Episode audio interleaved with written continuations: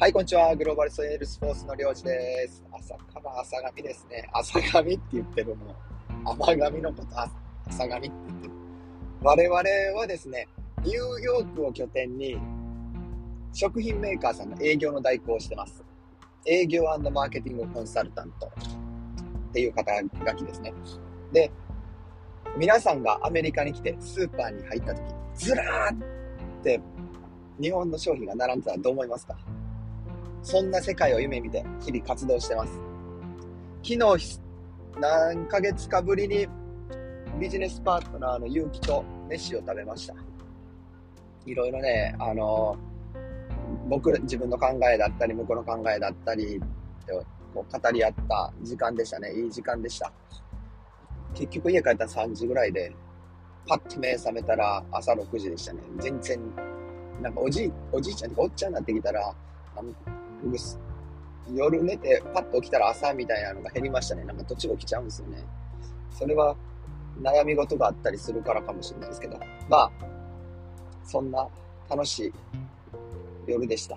で、僕、今回、何の話をするかっていうと、まず、こう2つですね。日本人、お金の知識、いや、もっと勉強した方がいいねってお金に対して勉強した方がいいっていうのが一つ。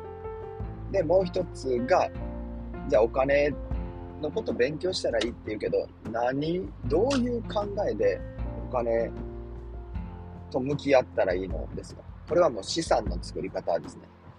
で、二つ話したいと思うんですけど、まずはお金、僕ね、これ、本当に最近、仲いい子が大学行ってて、いや、思ったより大学の授業料高いとか、いや、生活費、夜働いて、授業料、生活費稼いで、で、大学昼間行って、みたいな生活をしてる友達がいて、いや、それ、学業に集中できるみたいな。中さんとかもなんかそんな言ってましたね。ホームレスしながら大学行った。いや、賢い人はできるんでしょうね。まあ、僕はまあ、えー、できないので、それはおい、な、そうそう。で、何が言いたいかっていうと、日本人がアメリカに留学に来る、この数めっちゃ減ってますよね。毎年減ってますよね。具体具体的な数字は Google で調べてもらったらいいですけど、これなんで減ってるかっていうと、日本人が、えー、海外に興味ないもあると思いますよ。昔より海外で、えー、勉強してグローバル人材になるんだっていう人が減ったっていうのもあると思いますけど、一番はやっぱアメリカの学費が高すぎますよね。400万、500万当たり前にかかってくるじゃないですか。大学行こうとすると1年ですよ。かける4ですよ。500万やったら2000万かかりますよ。みたいなね。いや、それ、じゃあ親が負担して出してくれるかって言ったら、親そんな貯めてないですよ。老後2000万から3000万、リタイアしてからいりますって言われてんのに、子供のために、そのに3000万出せるかって言ったら、出せない親のが多いですよね。うん、で、その状況で、それ、そういう状況なので、日本人がアメリカに留学できなくなってきてるっていうのは僕一つ大きな理由じゃないかなと思うんですよね。そうすると、海外の国際力ってやっぱ落ちていくと思いますし、やっぱグローバル人材、このね、世界が繋がってる中で、やっぱり多くのアメリカ人が海外に出て、いろいろ吸収して日本に帰って、それをね、まあ、帰って日本の国力を強くするべきだと思いますし、うん、なので、いや、これ何が問題かっていうと、まずは学費が高すぎて、日本人来れなくなってきてるっていうのと、で、アメリカビザの問題でアメリカに来たとしても働けないでしょ？で、そうなった時に、うんみんなやっぱお金の勉強してたら、ここで今こんだけネットでも稼げる時代ですからね、どうやって稼ごうとか、その前に、いや、お金、どうやって貯めよう、こんだけいるよねとか、もうちょっと、しっかり知るべきだし、勉強するべきだと思いますね。で、僕が思う、えー、お金との向き合い方。これ、一番初めは若い頃は、ある程度貯金した方がいいっすよ。何かやるってなった時にお金言いますから。例えば投資するにしても、元本少なかったらリターン少ないですから。100万円の、えー、じゃあ10%儲かりました。10%儲かるってなかなか1年にね、難しいんですけど、10万円ですよ。今日、これ元本1000万あったら100万円ですよ、1年に。っていう、ってことは、ね、やっぱり初めの元でをいかに増やすかなんですよ。ここが非常に大事になってくるんですね。で、そこに気づいてない、そこを学んでない人がむっちゃ多い。日本ってそこそこみんな裕福なんで、ブランド物とか買うんですよ。いや、いる？見栄のためでしょ。ブランドって。いや、それより、まず貯金しようと。やりたいことがあればね。で、1年、例えば、1年、えー、いくらですかね？じゃあ600万わかんない。えー、1年にかかる費用、生活費600万とします。それが貯まったら、まずそこ貯めるのが僕先決だと思いますね。就職、そこ貯まったら次は投資に回していったりするんですよ。で、資産形成に使っていく。ただ600万貯めるってそんなに簡単じゃないので、あの、途中の段階で僕は両方やっていった方がいいと思いますね。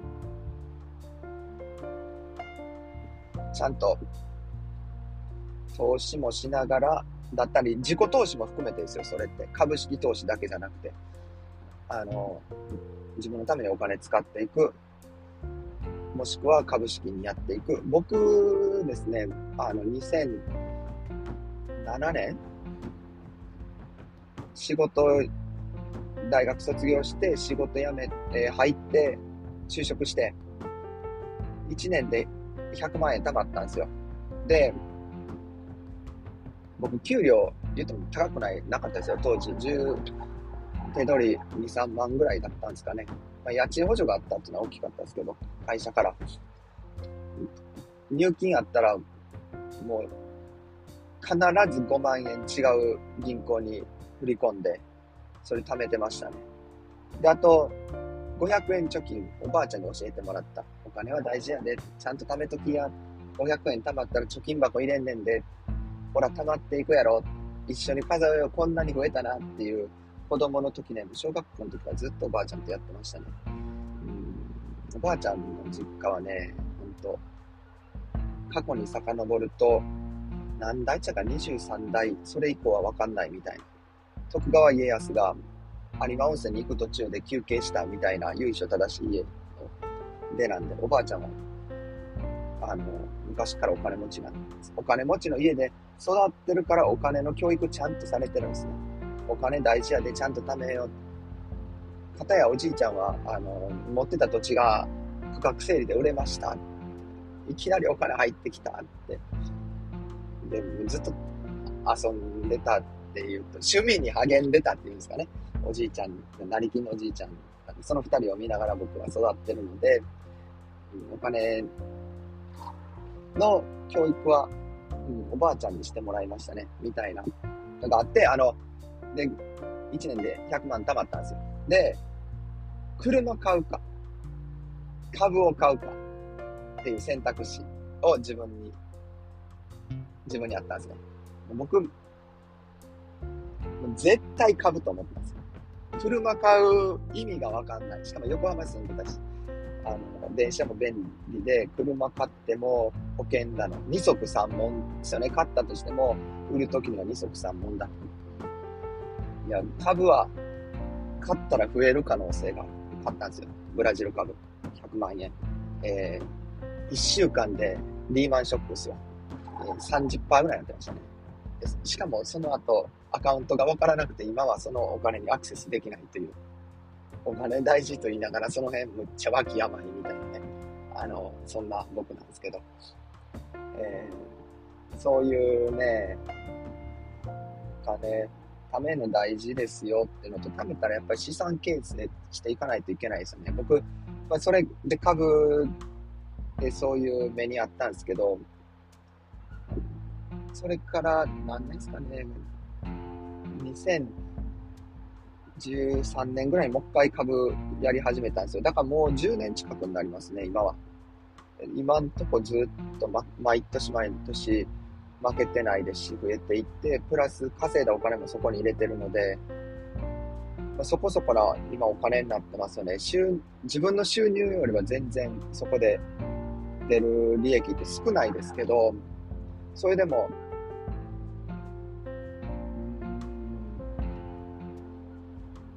まあ、年間の3割、自分の稼ぎの3割ぐらいそこで稼げるようになってきてるので、ね、あの、悪くないですよね。で、何が言いたいかっていうと、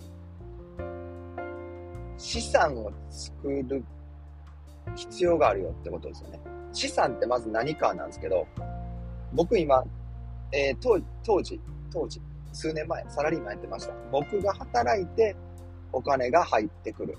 今もそうですよ。フリー、もうほぼほぼ会社やってますけど、フリーランスでやってるので、僕が動いてお金が入ってくるっていう仕組みなんですね。それに比べる。そういう仕組みなんです。僕それは必ずしも悪いと思わないですし、好きなことを仕事にできてるし、いいと思います。で、今日これって僕が病気で倒れたらピタッとお金止まるんですね。これ資産、えー、資産ではないんですよ。例えば家賃収入で入ってきます。建物、物件を持ってて家賃収入で入ってきます。株で、えー、配当金が入ってきますとか。例えば本書いて、そこの印税が入ってきますとか。っていうのが資産って僕は呼んでるんですね。だから車買うってなったら僕は資産じゃなくてあれは負債なんですよ。お金が出ていくので。なんか、この資産を余裕のあるお金でちゃんと作っていく、いきましょうね。作っていく必要あるよね。と思うんですよ。と思ってるんですよね。では、まあもちろん、セミナー受けるとか、本買うとか、自分の知識レベルを上げていくって意味では自己投資。これは資産になっていくので、必要、あの、そういう使い方もありだと思います。そう。なんか僕は今ビジネスやってて、株式投資やってて、みたいな、なんか両輪で収入が入るように頑張ってるってことですね。この株式はやっぱアップダウンがあるので、そその、売ってないから損してないけど、普通に何百万損してるタイミングみたいなのがあったりするんで、そういう、ね、あの、だから安定してないですよ。だからここはちゃんと、ね、今後も、ここに頼ることはまずないですし、けど、その資産を生むっていう仕組み作りっていうのは僕は非常に大事だと思ってますね。で、うんまあ、今日本当会社の話じゃなくてお金の話ですけど、けど日本人はお金たま、まず貯めるのうまくないっていうのと、マーケティングでみんなやられてますよね。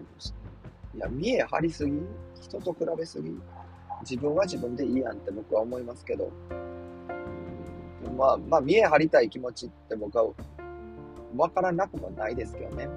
誰々によく見られたいとか、うん、思う、思うことあると思うので、それって手放してもいいんじゃないと思います。で、あと、だからお金の、いや、貯蓄しして、その後は資産形成にお金使っていった方がいいですよ。けどこれ、ね、あの、もちろん自分のコアのビジネスがあってですよ。そこをしっかりやった上での話ですけど。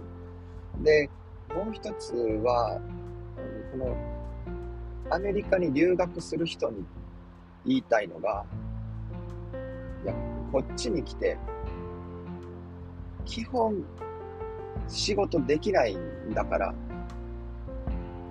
日本でお金生む仕組み作ってこないと、この毎年400万、500万かかる学費払えないよっていう。もう、だからビジネスセンスって、これ、生きていく上では、100人が100人必要なんだと思うんですよね、僕は。そこが、僕好きな話で、ピカソの話が好きなんですけど、ピカソって意外に、あの、む、そんな古くない人なんですよね。なんだったら僕の親父は、ピカソが生きてる時に、もう、生まれてるみたいな、なんていうんですか。僕らの親父世代、おじいちゃん世代、ひ、ひいおじいちゃん世代ぐらいの多分人なんですよ、ピカソって。多分、アートで言うと後発なんですね。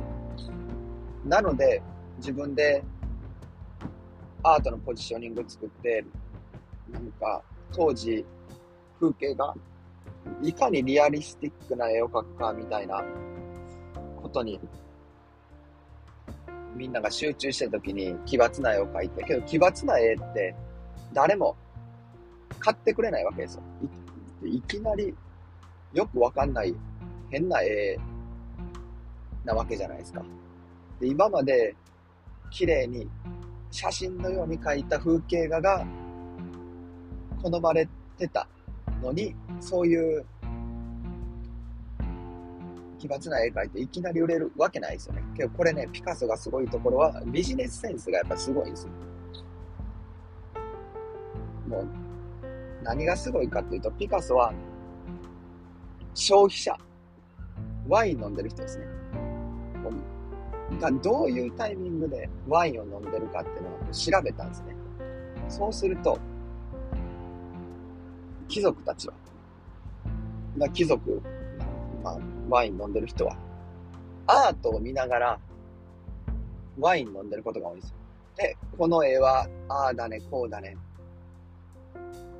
みたいなことを語ってるんですね。それを見たときに、あ、ワインのラベルに僕の絵入れようって思ったらしいです。で、フランスだったと思いますけど、どっかのワインの会社に頼み込んで、そこにピカソの絵をラベルで入れてもらったんですね。ってことはみんなアートを見るときにワイン飲むと、その有有名なんです多分ワインの会社だだと思うんですけど、気になったらみんな調べてください。で、それを飲んで、なんか、アートを見る人たちはワインを飲む。で、そのワインにはピカソの絵が貼られてるってなったら、この絵なんやってなってくるんですよ。なんか面白い絵、このワインボトル面白い絵だなって言って、みんなのハードルを下げていって興味を沸かしていったんですよ。そこでピカソの絵が売れ始めたんですね。だから生前で一番稼いだのはピカソじゃないですかね。ゴゴッホなんて死んでからしか稼いでないですからね。みたいな、そんなビジネスセンスがあるんですね。だから、やりたいこと、ピカソがやりたかったことは絶対アートを描くことなんですよ。絵を描くことなんですよ。けど、それだけじゃ生活できないし、生きていけない。だから、知恵を絞ってどうやってお金を稼いで自分のアートをできる環境にするかってことに、時間とお金を使ったんですよね。自分のエネルギーを。そのことによって、絵が自分の好きなことに集中できるようになったと。まあ、これが僕の今日話したまとめですよ。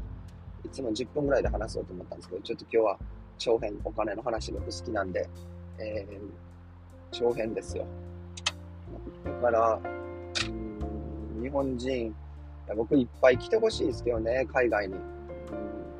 けど、ピカソのように、本当に目指すものがあるのであれば、どうやってそれを持続可能にするか、どうやってマニタイマネタイズするかっていうことを考えてこっち来ないと、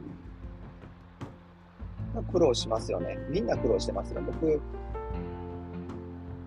野球やってた時もみんな夢見てきますけど、なんとなく、最終的にはなんとなく生活して、なんとなく仕事して、なんとなく仕事してってさ、まあみんな真剣にしてるので、ちょっと語弊がありますけど、けど、やっぱ日本帰っちゃうんで、うんやっぱりそういうところをまず勉強した方がいいよねって話ですよ。